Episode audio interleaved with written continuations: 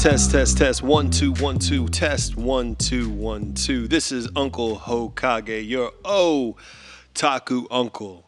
Thank you for listening to Uncle Hokage's anime podcast, and this is episode 18. I'm going to start trying to say the episode numbers. I know I'm going to not do that forever, but for now, to keep things a little bit more succinct, kind of know where we are, we'll go ahead and lead into that. So, hope everybody's doing good. Hope you guys are remembering to wake up in anime, to go to sleep in JRPG, to have a lot and as much fun as you possibly can. There is so much that we can kind of get our hands on, that we are kind of fortunate and blessed enough to have access to, that it almost seems silly that we have to spend so much of our lives doing things that we don't really care about for people that, you know, they're pleasant enough, but they don't have our best interest at heart. And I find that when I am just flying, when I'm just soaring, when I am just at my best and I'm just feeling fantastic, it is because I am doing the things that I have been meant to do. So I'm going to start pushing through and putting in a lot more in these podcasts, as many as possible, as much as possible, because after tests, after trying and sampling all kinds of things, I think that the podcast kind of suits me best. So I'm Uncle Hokage, your otaku uncle. Hope you guys have been following me on my other social media platforms up on YouTube. That's the one where I think we're going to have some cool stuff coming soon. Uh, today, I'm going to talk about extensively the JRPG, the Western, almost Western RPG, Dragon's Dogma. It is a what I would consider to be now a classic of the genre. It came out on the PS3 and the Xbox 360 originally. It was then later re released on Steam, merging the original game and the DLC Dark Arisen as Dragon's Dogma Dark Arisen. And now I believe it has come out on the Switch. So you can play it on your PS4 with updated graphics. You can play it on your Nintendo Switch. Take it with you to go like you do Skyrim. You can play it on your PC on Steam. I did that for a while. But I recently have done my replay. And I am, oh, I don't know, just getting past the beginning stages of the replay. My character is uh, fully decked out in a full armor set now. I'm about level 30. So uh, just getting over that beginning hump and starting to explore again. It's one of my favorite games. So before we get into the full talk of uh, Dragon's Dogma, I really wanted to talk a little bit about whatever it is I'm watching right now, just because it's really on my mind, and that's kind of what I was watching kind of before I got onto the podcast here. Um, I'm watching One Piece right now. One Piece is a very weird show in that it's one of the greatest shows of all time. If you are an anime fan, it is um, one of the staples. I recommend it to everybody. Everybody doesn't like it for a lot of reasons. They don't like the character art, usually, is people's first inclination because it's so odd, it's so unique. The characters are very skinny. Their heads are small. Their breasts are large. Their eyes are big. And not in the anime way, in the extreme way. If you see a lot of the women on One Piece, they're crazy skinny with giant basketballs or giant like uh, globes on their uh, stick bodies. It's almost kind of uh, absurd, but the reason why myself and so many people have watched One Piece for years is the characterization, the the storytelling, the the depth of emotional context, and just the the sense of wonder and adventure that kind of happens in this world. So this isn't to be a, a podcast on One Piece. I have um, a little bit of a curiosity and a little bit of a a little bit of a hang up with the show right now. And it involves the pacing. So I'm going to see if I can speak to the pacing without spoiling anything. If you're up to date, you'll kind of know what I'm talking about.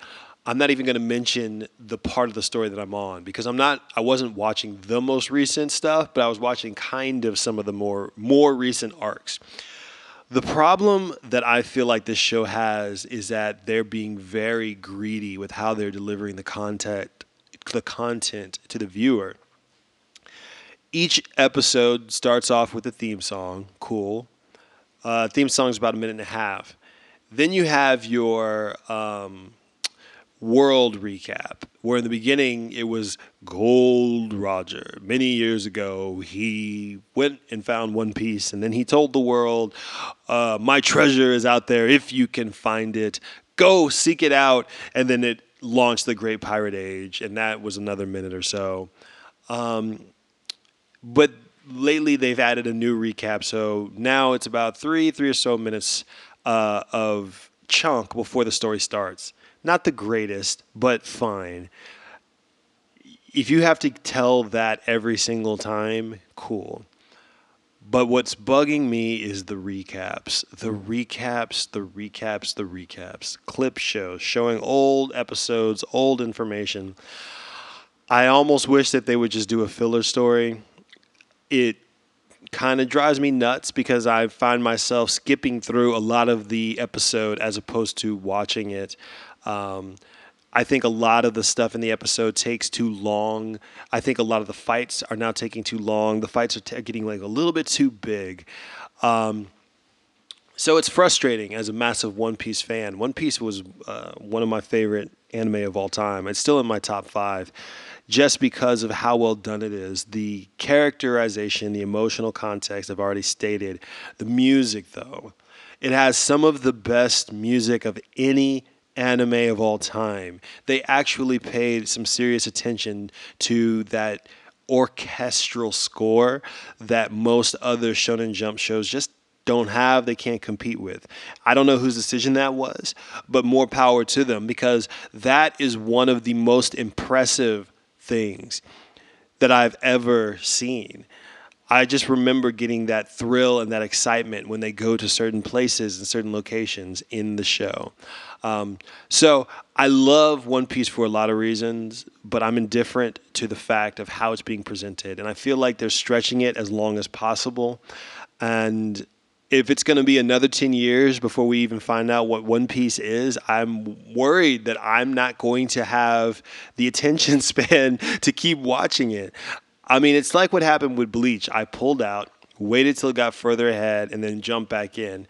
Sometimes the shows are too long.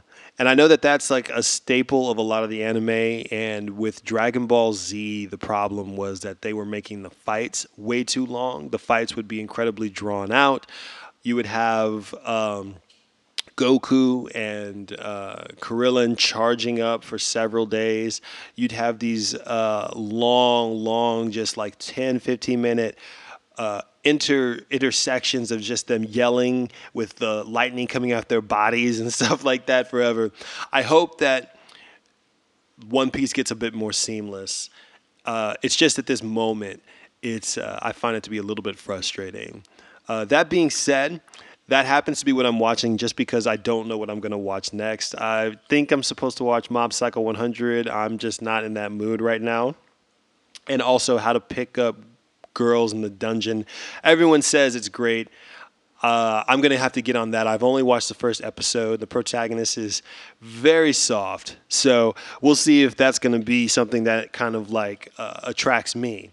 But um, that being said, uh, thank you for uh, riding with me on that one piece perusal, uh, just my ideas and my thoughts about that particular show. But I want to get kind of back to Dragon's Dogma because that's why we're here today. So um, I will say, if you don't want to be spoiled on Dragon's Dogma after seven years, then, you know, you can go to the next episode. But I think that uh, if you just like the game or you like RPGs in general, if you like Dark Souls, if you like Skyrim, I'm going to give you a lot more reasons to like this game as well. Uh, and I've got my notes up. I'm a little bit more prepared. I have all my names because I'm notoriously not the best with names, so I have to work at it. So I have my wiki pages pulled up, the names of the cities, and we'll mispronounce them together. Uh, so let's jump right into the full, my full perspective on Dragon's Dogma and why I get lost in it, why I keep coming back to it, and why I feel like this is one of the greatest RPGs of all time. Ah. And if you hear clink, clink, clink, I have a glass of this is a watermelon vodka. Um, it's interesting. Anyway, Dragon's Dogma is an amazing game in not just in how good it is and how good it does things, but in how flawed and frustrating it is. I played Dragon's Dogma for the first time just I want to say I just picked it up for the uh, Xbox 360. I needed something to play. And I had heard tale of a couple of games. One of them is The Witcher 2. And I'm not sure what else. I think that I had played Skyrim a lot. Skyrim is one of my favorite games of all time, and I had gotten to the point where I needed I needed that kind of electricity and that charge again, but I couldn't go into the world of Skyrim again. I needed something different. I needed a new realm. So I don't know if it was recommended to me or maybe I saw a review of it or something. But I ended up picking it up at um, where did I buy it? Because I, I, I think I bought myself a copy. No, I rented a copy first from Movie Trading Company.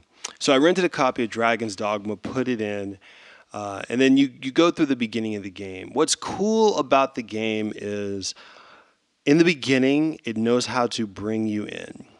Um, when you start the game, you start as a fighter, sword and shield, and you have to go through this little tutorial area, fight your way past the beginning stage monsters and uh, a chimera. And it's cool for a lot of reasons because what it does is it introduces you to this game's strength, which is its combat system. Dragon's Dogma has the best, and I do say the best, action combat of any RPG that I've ever played. Um, and that's up through Dark Souls and uh, some of the others. I never played Dark Souls 2 or 3, so if they improved on the combat, that's fine. Dark Souls has great combat too, but it's too unforgiving for players like me. And here's what I'm going to mean. Here's what I'm going to here's what I mean by that. With games like Dark Souls, right? Players play Dark Souls because it's unforgiving. So if you're a player who likes extremely punishing titles, who likes when things are tedious and repetitive, then Dark Souls is going to be very attractive to you. If you're a, a player like myself who likes exploration and adventure, more so than repeating the same areas and locations again and again, then Dark Souls is going to bore you. Because that's what it did for me. I like the combat but I couldn't go anywhere because I had to really go slow and take my time. It was taking a long time to get ramped up and level up. And whether you, you know, thumbs up or thumbs down or whatever, it doesn't it's boring to me. I wanted to wander, I wanted to see things. I wanted to see new locations. I wanted to find treasures. And that game is designed to impede progress for the sake of an internal struggle story, which is very different than Dragon's Dogma, which almost invites you to wander in a, in a, in a weird way. To wander and get lost and hope that you can make it. Dragon's Dogma kind of lets you just go. And I think that's one of the reasons why I was so attracted to the game. So after the tutorial and the character creation, that's another thing Two, I like third person games more than first person. I don't like first person at all. At all, at all. It I don't like it. it feels less immersive to me because the perspective of the character is never matching my own. And I want to see my character move about the world. I love the uh, illustrative qualities of a lot of games like um, Street Fighter, Street Fighter 2, um, JRPGs, uh, things like that. I played Skyrim in third person the entire time. That was why I was able to play it. I never fully got into Oblivion.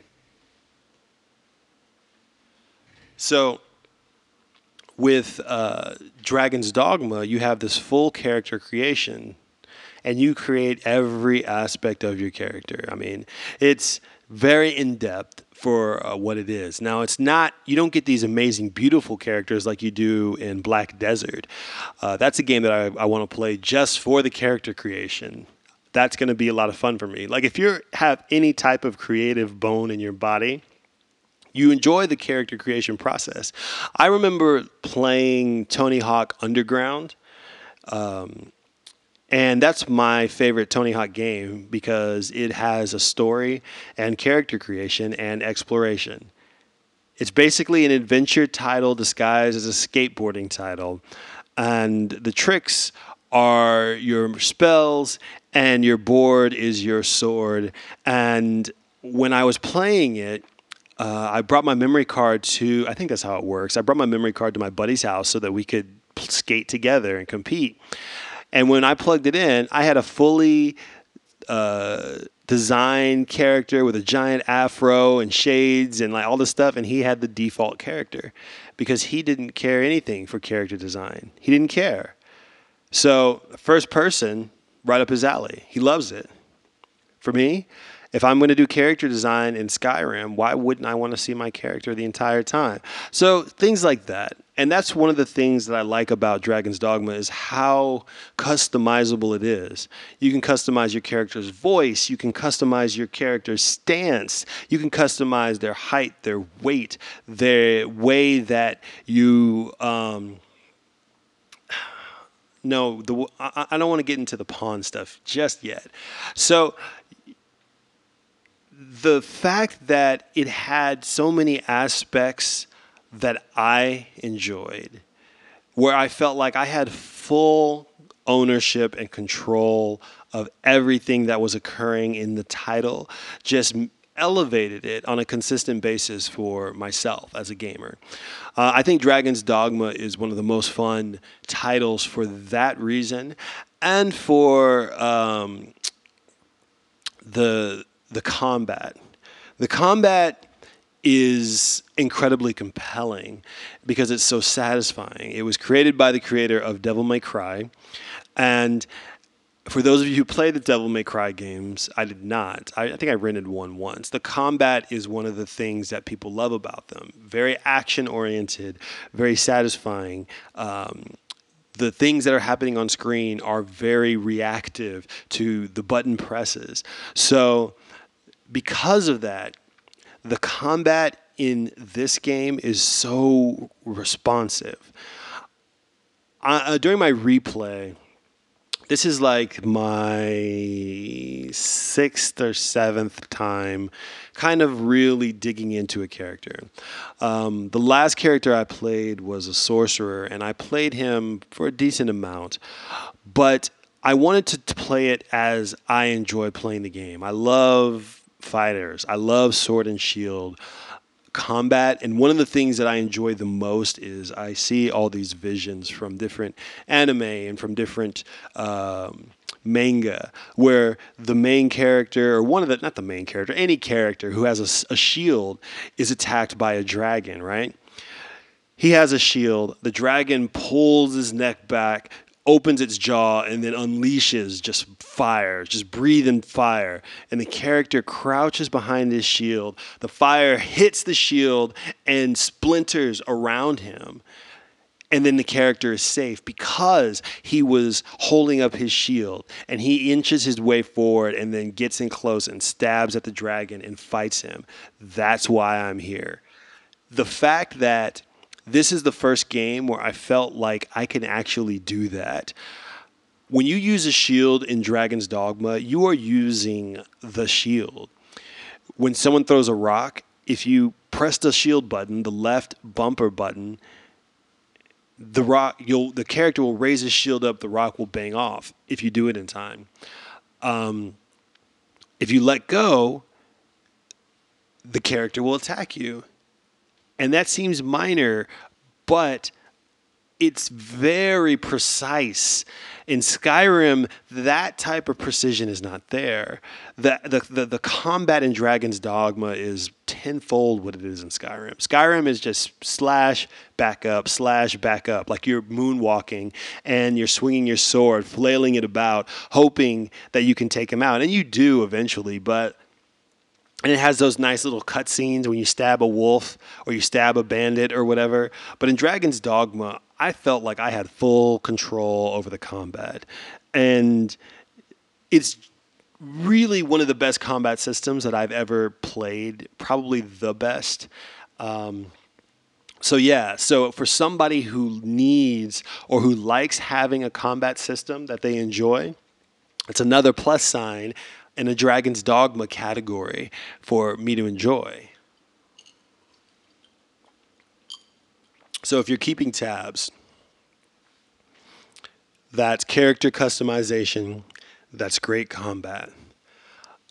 And then the third bit is exploration. In Dragon's Dogma, you can wander. One of the reasons I don't play as many MMOs, even though I'm about to play WoW Classic with one of my buddies, is MMOs are notorious for inhibiting exploration. Now, I understand that the whole point of those games is that they are about the grind. The grind is their bread and butter. The that means repeating the same stages over and over again for XP to loot farm, stuff like that. But I always want to know what's over that mountain. What's beneath that cave? What's under the sea? Can I actually take a pirate ship out to that location and on and on and on? That's what I'm interested in. But in most MMO titles, you're very restricted to certain locations based on your level. And that's just the way it is. So this game, it definitely has sections that are for higher level players. It certainly does. You don't want to wander too far, but you can wander quite a bit.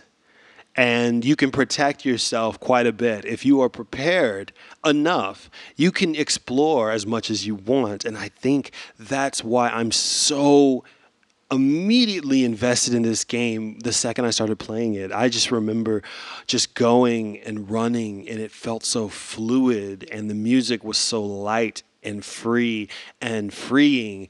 And uh, the actual groups of enemies, I really felt like I was using my shield, wandering, setting them up, moving back, uh, letting them clank against me while my companions uh, hit them with fire blasts from the back, and everything was moving very much in sync.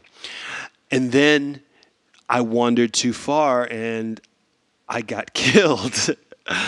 um, one of the cooler things, too, about the adventure is that it actually, the difficulty kind of increases at night, realistically.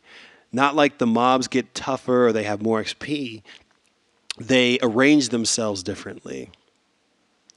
Where there once would be like two or three in certain sections, now you have a whole host of bandits waiting by a campfire. Um, they might have multiple sorcerers where there were none.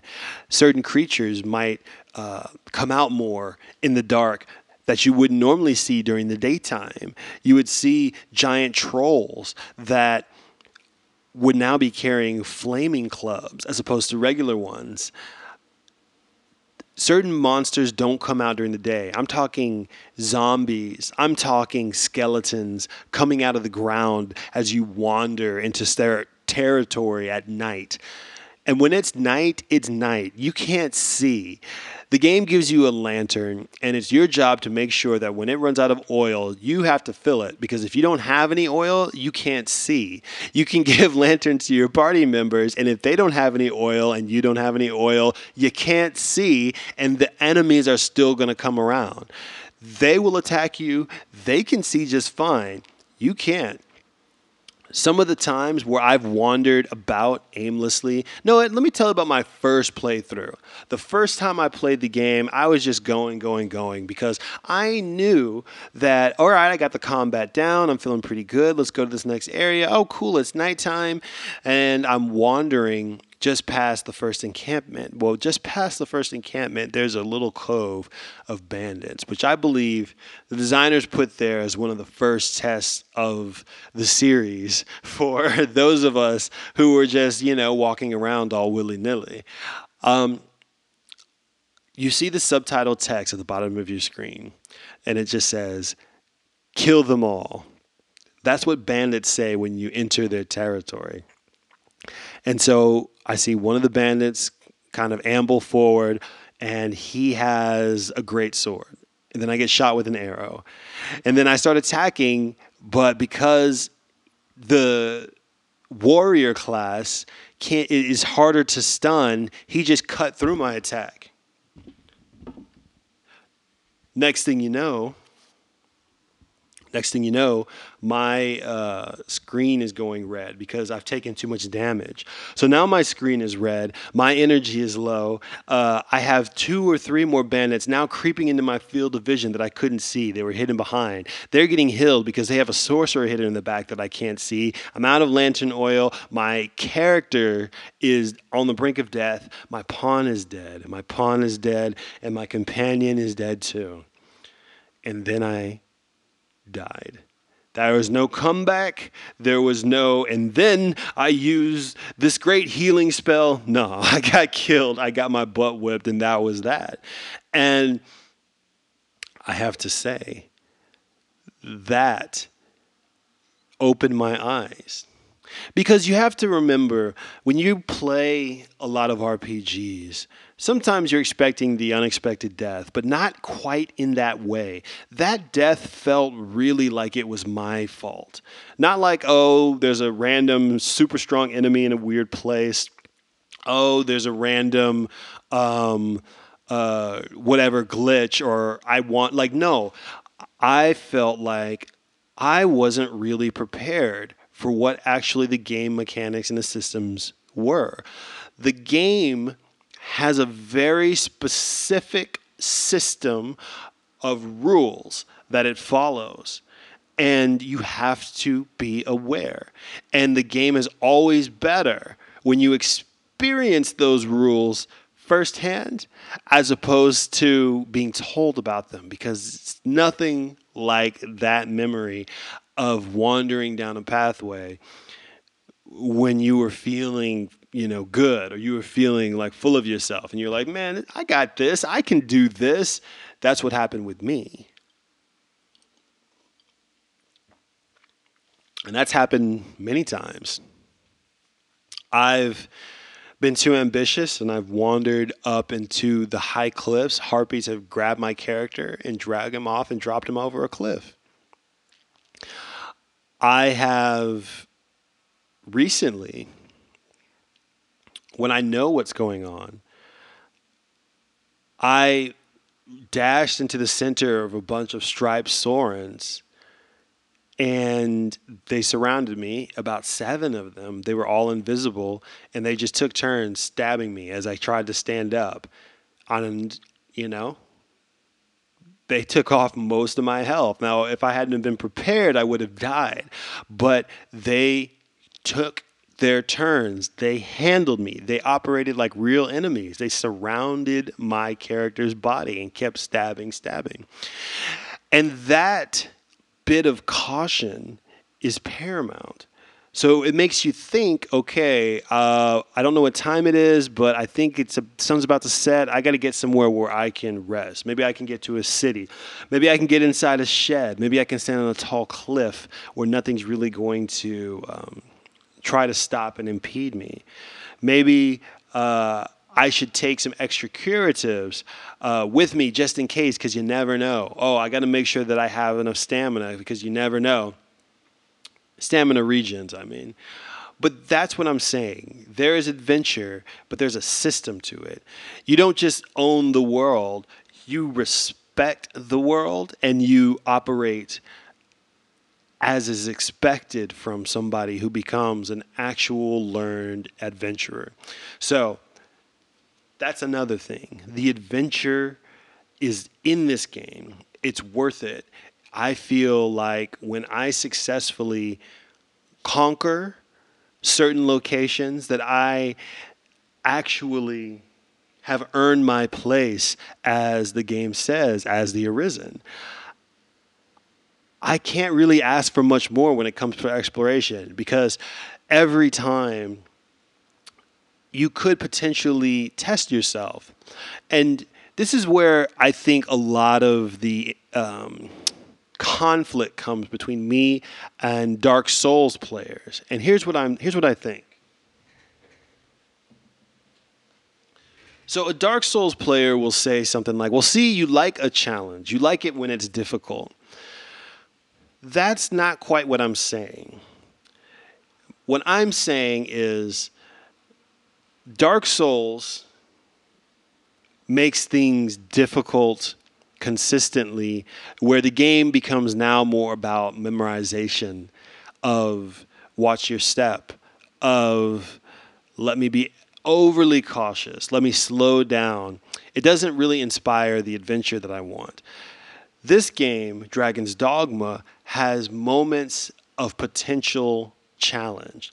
Those little bits of challenging moments that make you question how you play the game, I enjoy way more than a game that makes me question why am I playing it at all. Um, it's really hard to articulate, but you probably get what I'm saying. Um, the other aspect of the game, which is really cool, is the pawn system. If you're a, player like me, your ideal game is actually to not only have your full party, but to design your entire party. Um, Dragon's Dogma takes me there 50% of the way. In Star Wars Knights of the Old Republic, you can kind of control your party members, the weaponry they have, how they upgrade, things like that. But you can't really do any character customization. And I understand why. Um, if you do too much character customization, it's too many things for the developers to have to program. And I think that's why this game is so impressive to me. It's the fact that they programmed it to where you have two customizable characters. Uh, the pawn has a few limitations, but for the most part, the pawn system is pretty satisfying. And let me give here's what the pawn system basically is. You have one NPC player companion character.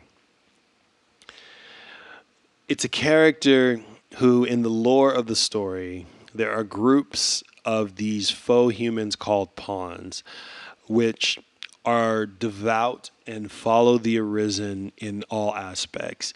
They fight for him, they explore with him, they're there to help and serve the arisen, which is just a very interesting way for them to say we have some NPC characters that are going to act like NPC characters. That means you're going to be more accepting of them when they do stupid stuff. When they wander into things when they're constantly shouting. Uh, and that's another thing. They give warnings about enemies, and they'll say the same warnings over and over and over again. Uh, if you come across a group of goblins, they're like, Look out, a goblin! They ill like fire. You're like, Okay, I get it. Goblins ill like fire. Thank you. But they say it every time. And there's a lot of goblins in this game. Um, so, in addition to your main pawn, the one that you customize, the game then allows you to rent pawns that other people have created. So, it's a weird multiplayer aspect to it without being multiplayer. So what you can do is you can rent pawns from other players by going into this location called the Rift, you say, okay, I'm level 21. I want to rent a level 23 pawn, uh, and somebody else's character will be in the system. It'll go, okay, boop, boop, boop, here is your, what do you want? Do you want a sorcerer? Do you want a mage that can heal you? Do you want uh, a strider who will stab with, with knives? Um, and then you just select the ones you want and then they go on adventure with you and that's how you get your party of four so you can put together basically any party structure that you want um, the pawn system is a fun way to have this semi interactive, non interactive style game. And I think that that is one of the coolest aspects of. Uh, Dragon's Dogma is just how it finds a way to bring people together without the need of people being around. And I think, too, for those of us who prefer single player games, this is a great way to kind of get a little bit of multiplayer without the full requirements of having to play with other people. Because if you become uh, somebody who just wants to move at their own, or if you love JRPGs or what have you, you don't want to have to wait. You want to just jump in when you jump in and go. So that aspect of it, I I greatly enjoy. Um, so let's see. I think I covered most of just the main aspects of the game. Uh, I should talk about some of its flaws before I can kind of get into my emotional content and why I love the game so much and why the game frustrates me so much and why I keep coming back, keep coming back, keep coming back. So the game does have quite a lot of flaws, and I think the main one is it doesn't have fast travel. As the game progresses, you get the ability to uh, fast travel back to the main city of Gran Soren. Gran Soren is the capital in the game. It's the city where it is the centerpiece of everything. Cool. As I get further on, I would love I love the fact that I can transport back to Gran Soren if I get stuck. And you get a fairy stone to do that. Or you have to buy fairy stones to do that. Now, in the original game, there was so little fast travel that you really, really, really had to mean it when you went back. And I think that the creators were trying to make it so that you really had to explore the game. And you really, if you were going to go somewhere, you really had to face the consequences of travel. That can be very punishing if you're just trying to finish a quest. So, if you go all the way out to one end of the world to, to do this quest and you complete it and you've dominated everything and you are carrying a bunch of stuff and you're at your your wits end and you just need to make it back to town safely well good luck because you have to walk all the way back. And this map this game map is huge. So the world will cycle day and night a couple of times before you make it back somewhere safe in a lot of incident, instances. So that means as we stated earlier, when it's super dangerous from all of the nighttime dangers, when the difficulty ramps and spikes, you might be attacked in the middle of the dark by a chimera. You might be attacked in the middle of the dark by specters who are coming to steal your soul. And if you don't know your way around because you're going to some new quest area, well, the game does not care. Tough, it says. There is a dragon in one of the groves in the game. And my first time when I walked into that grove and I was like, what is that? And there was this massive dragon and I tried to fight it. No, no, no. I was not strong enough. The dragon dominated my entire crew. This is what I'm saying. If you're not careful, you're not going to make it back. And I think later on, the game gives you one port crystal, which you can place anywhere in the world. So you can port to that port crystal and then back to Gran Soren. So you have two fast travel locations, but that's it.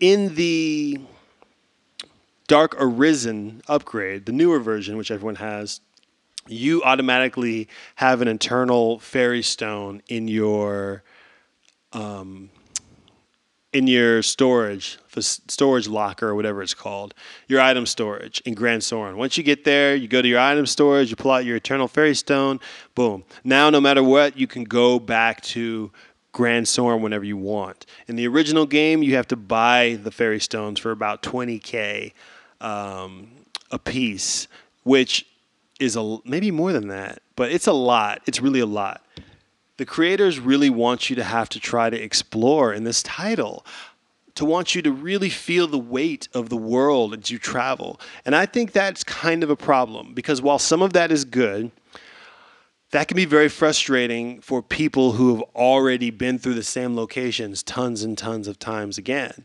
So then having to make them kill time as they're just trying to get back to a place they've been to 20, 30, 40 times before it just seems a little bit of a um, a little bit uh, lazy or a little bit of an easy fix and a surprise that they didn't even think of that. That's one of those things where it makes me feel like they were just kind of in a little bit too insular in their design creation. Where if they had had one or two people actually test the title who are outside of the structure of the system, they would have gotten that feedback. Now, they obviously got that feedback and took it to heart because in the newer versions, Dark Arisen and so forth, you get that Eternal Fairy Stone. But the fast travel system could be much, much better. In addition to that, um, pawns are really noisy. They do too much talking. And there's not a lot of that depth that I would want from the character dialogue and discussion. When I think about Dragon Age Origins, that was a, a phenomenal RPG that I played on the PC a long time ago. Great game.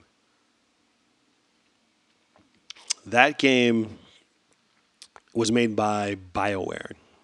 And that game has been adjusted and kind of shifted and changed as they've made different sequels to it. But in the beginning, the dialogue, the character story, all of that stuff was its strengths. That's what BioWare does. They tell great stories and they make you really get invested in the characters and their growth and their abilities and so on.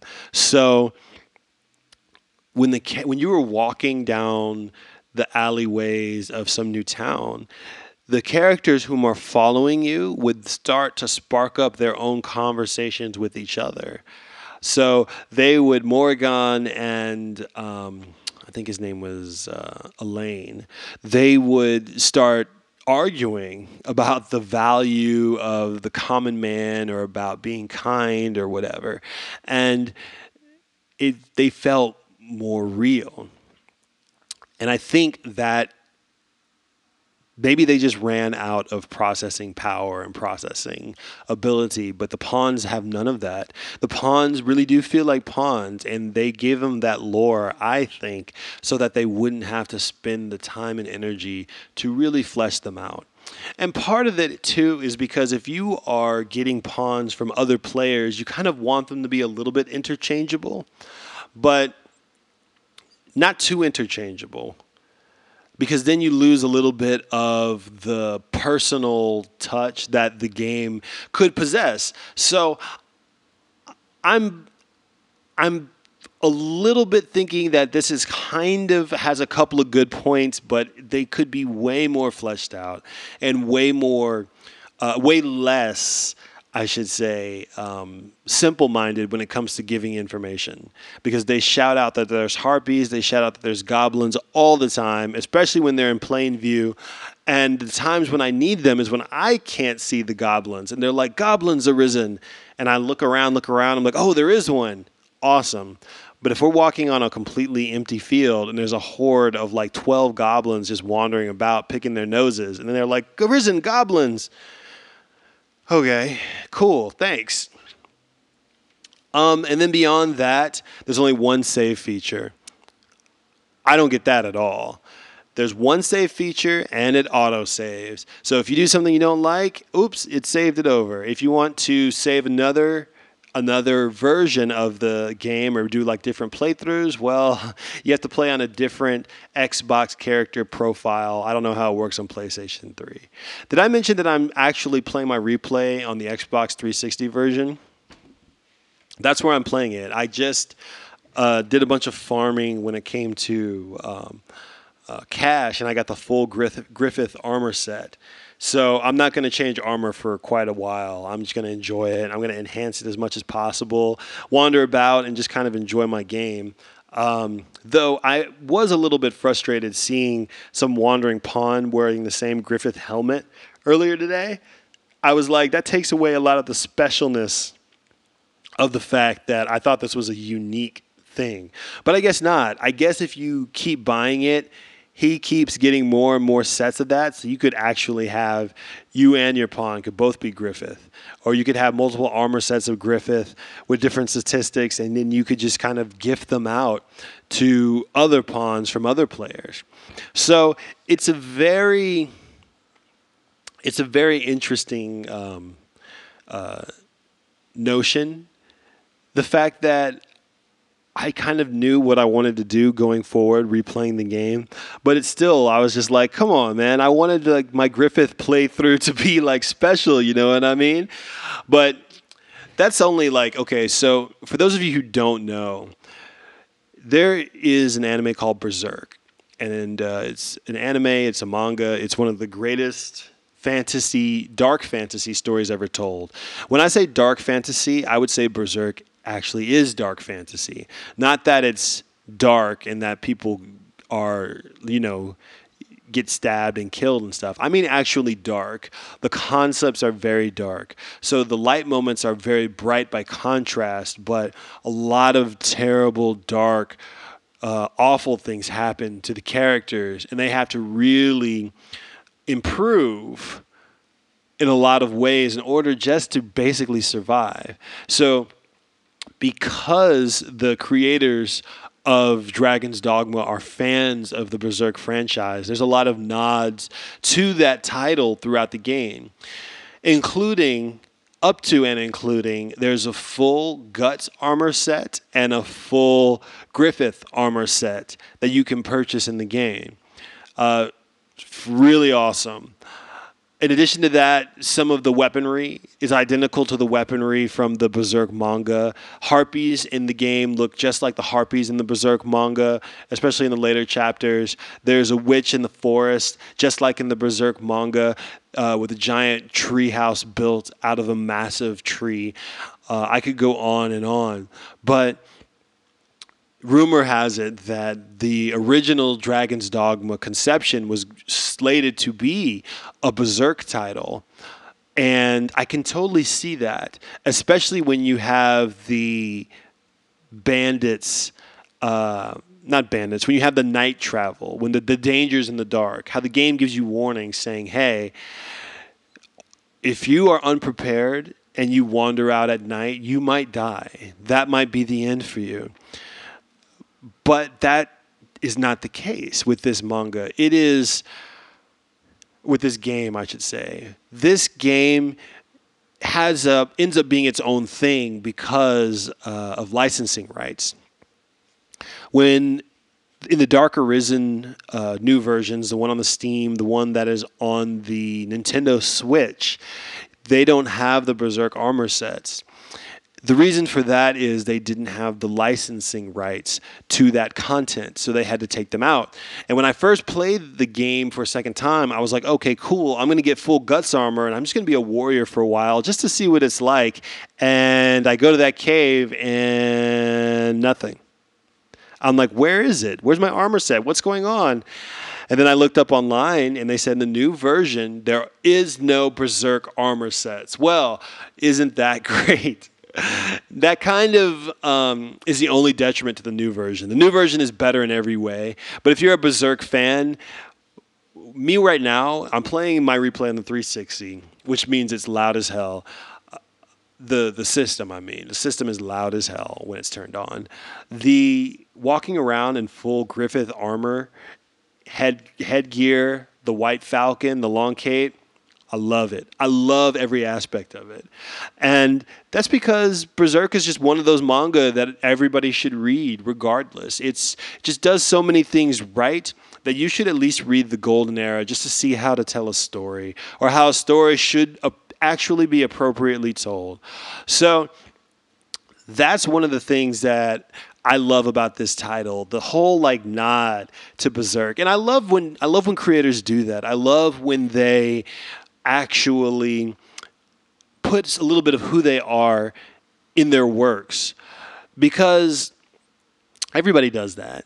The creator of uh, in the movie Looper, he talks about how he's a big fan of Akira, the the Japanese anime uh, and manga, and a lot of the scenes with the little boy with those psychic powers, he says are straight lifts from the Akira anime.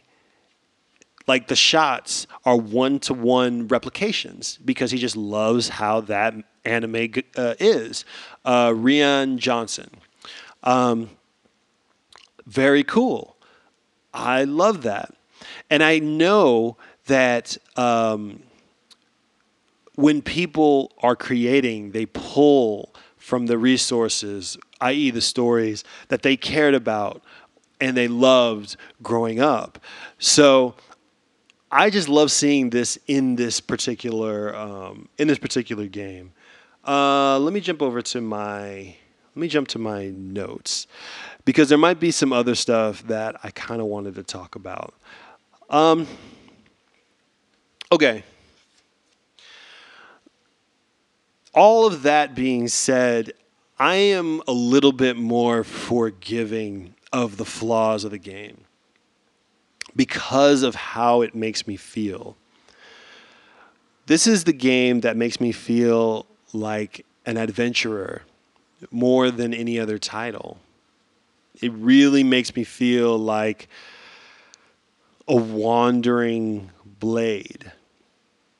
Like I am in that era and I can actually fight how I would really fight if this were me in real life. That's how I feel. I love the notion of traipsing across the world. Even though I've done it a hundred thousand times, it's fun. The game mechanics, it fused this uh, game mechanic from Shadow of the Colossus, where in Shadow of the Colossus, you hold the right trigger in order to grip onto the giant colossi and you can climb up it and you work the puzzle to get to the top and stab it in its one weak point. That was the brilliance of that game. All boss fights all the time, no enemies.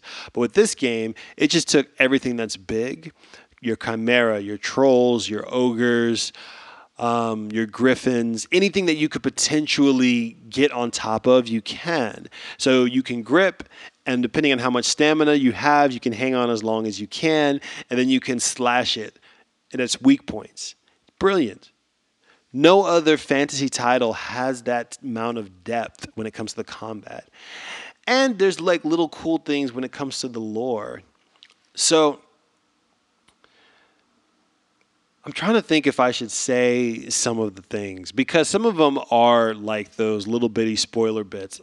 Like there are ways, easy ways to make money in the game that you yourself can figure out if you pay attention.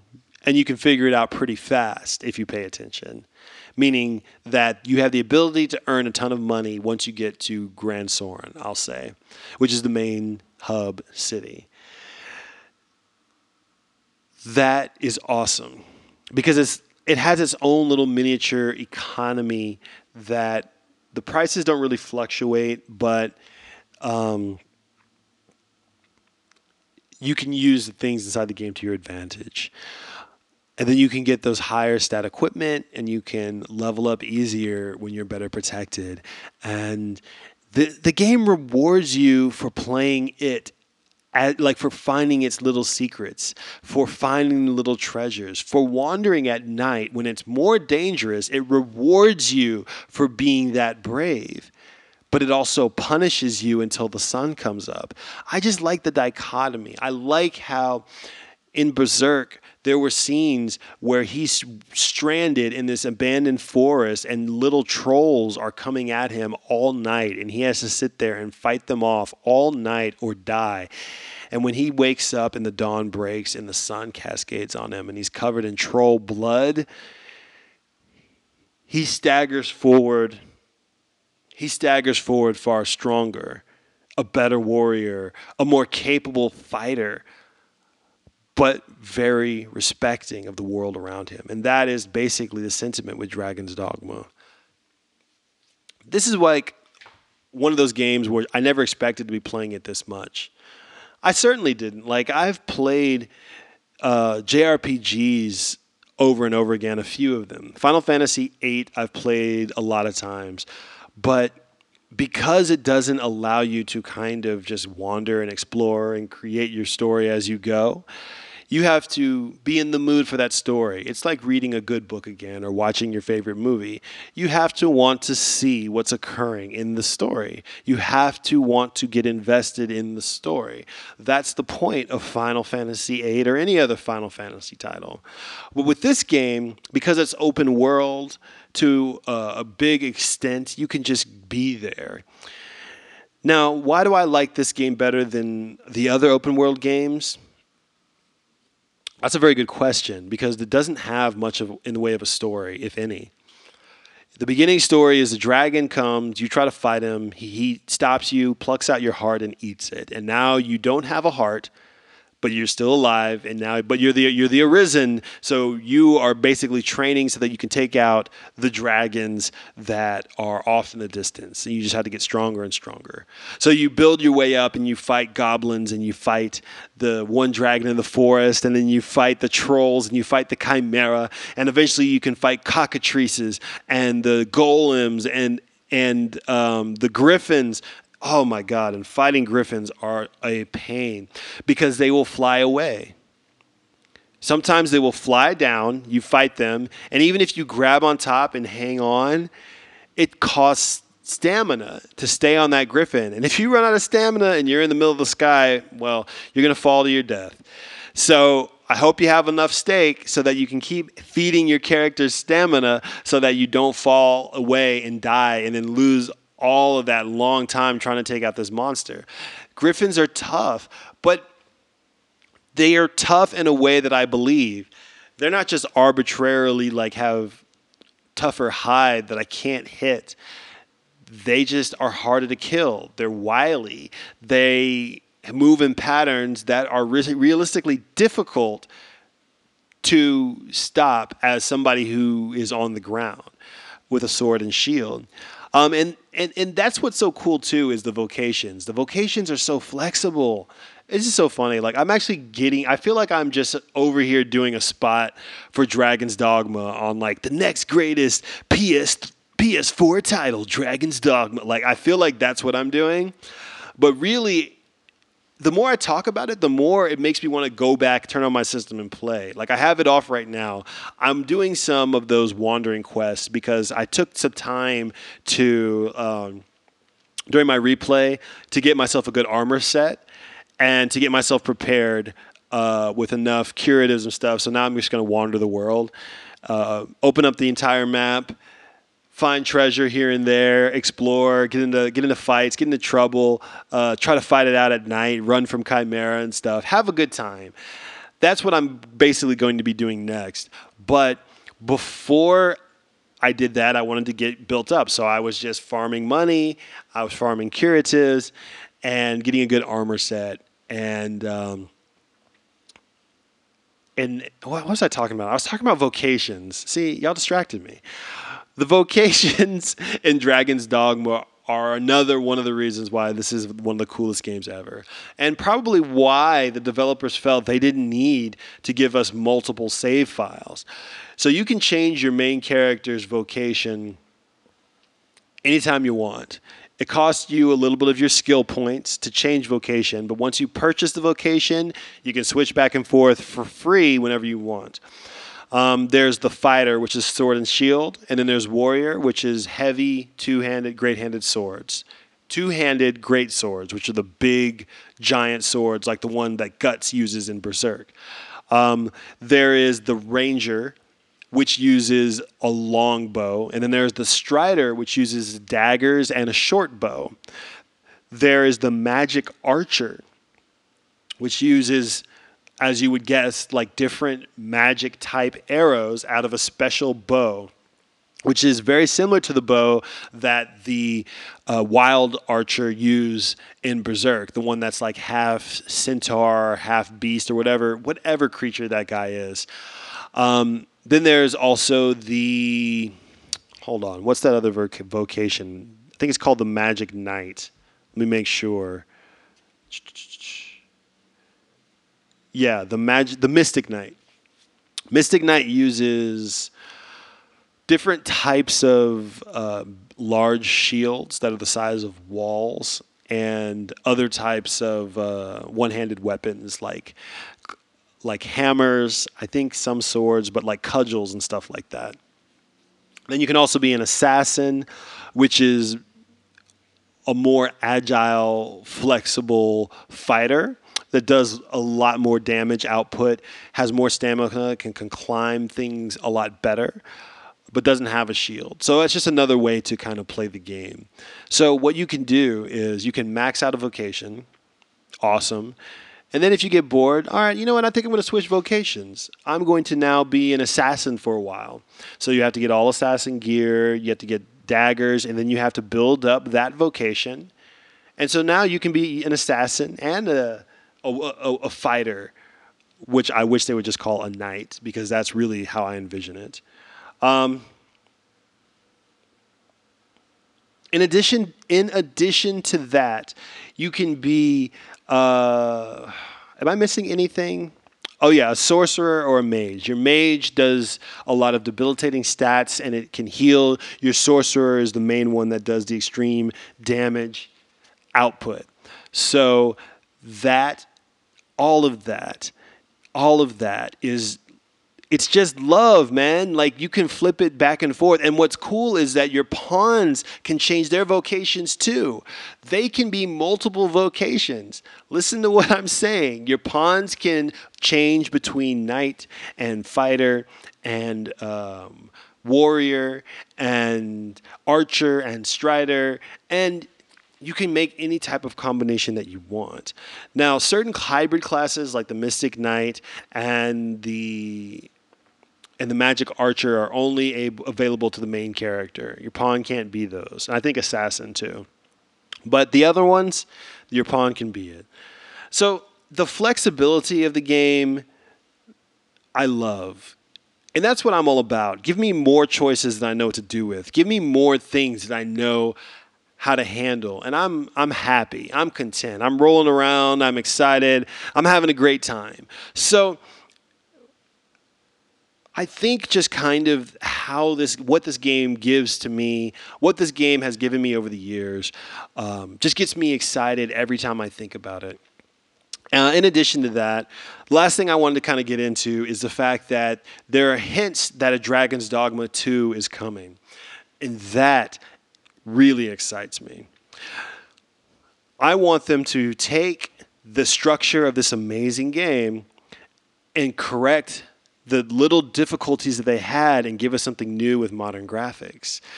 Take the, the pawn system and improve it.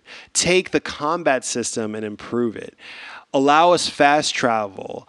Give us more like a real story and maybe some some other unique things like some mounts so that I can ride a horse or I can ride a griffin or whatever through the world. Because there's I don't care about the characters in the game right now. I don't care about the story. Skyrim had a story that I cared about. It's well told in its own way. Dragon's Dogma doesn't really have a story that's good or interesting. It's very generic, basic fantasy stuff that they barely even get into. But what if they took the time? They laid an incredible amazing foundation, and all I want them to do is give me more.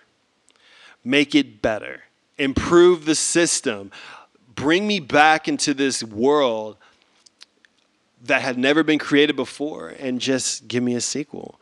Because I'm buying it day one. Like, I'm your uncle Hokage, right?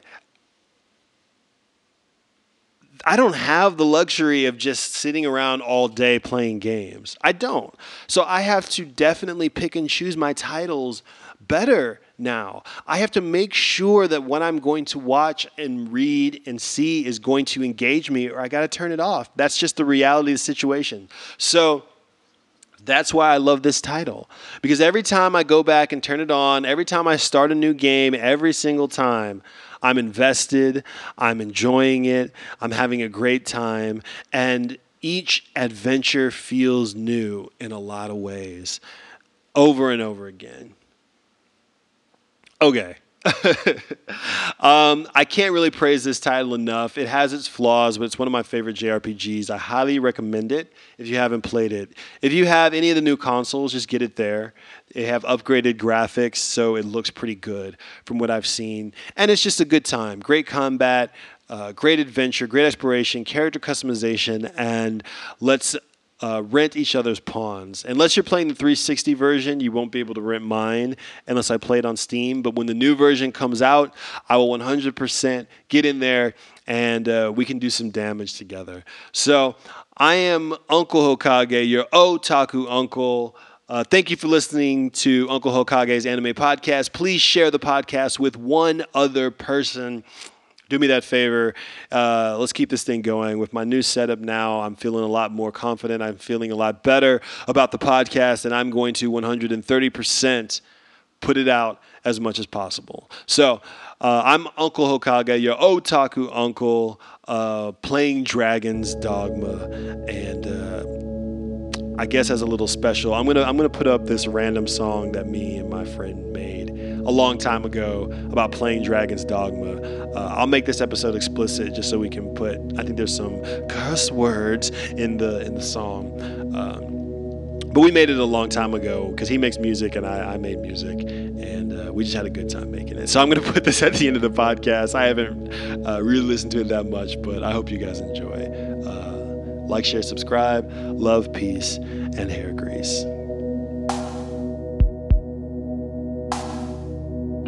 Dragon's Dogma. Bitch, I'm gonna climb ya. Lands, I'm gonna roam ya. Plants like marijuana. Game is hot, just like Ifrit. Got me looking just like Griffith's sword and shield when on my mission. After dark is not for bitches. You know what we do with bad kings. They are getting stitches.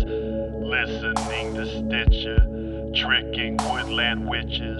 This is that Scottish play. Pawns will bring you rocks for days. Irony, if I was Jay, you think I was talking about rocks for days. Think I was talking about smoking J's. Eat the features of Coles and Electron IAs. Intro this boom by yay. What more can a swordsman say? Six pack of beer, I'll slay dragons all the live long day. Think that I need more to say. Something, something, shit I say. Need a few more things, y'all. Can I get fast travel? Not trying to be Captain Marvel, but Cap, I'm trying to see it all. Upgraded so that I can stand falls. Upgraded, chop chimeras balls. Doing favor for innkeepers' halls. Excited when I hear the goblin call. Girls love a brother with game. Silver tongued and dedicated to always spit flames. Spitting games to little hills, then let our spirits lay. Probably after our spirits drain, she watched me battle spirits in the midnight rattles. I need an oxen to carry my stuff. Ten more minutes, babe. I'm about to level up. Ten more visits, I'm about to find the shovel that Peter needs to trade for the papers of the specials that inspires all the rebels. Here they come, blow the horn. Got to bring the troops when you fight the devil. Beat him like he's simple. and a spelling contest, catastrophic angels descend just for holy conquest. Fighting is the rapture, magic is the science. Dying's a learning curve, get indoctrinated quick fast. Dragon Slayer for hire. Get indoctrinated by my dogma, my dogma, my dogma.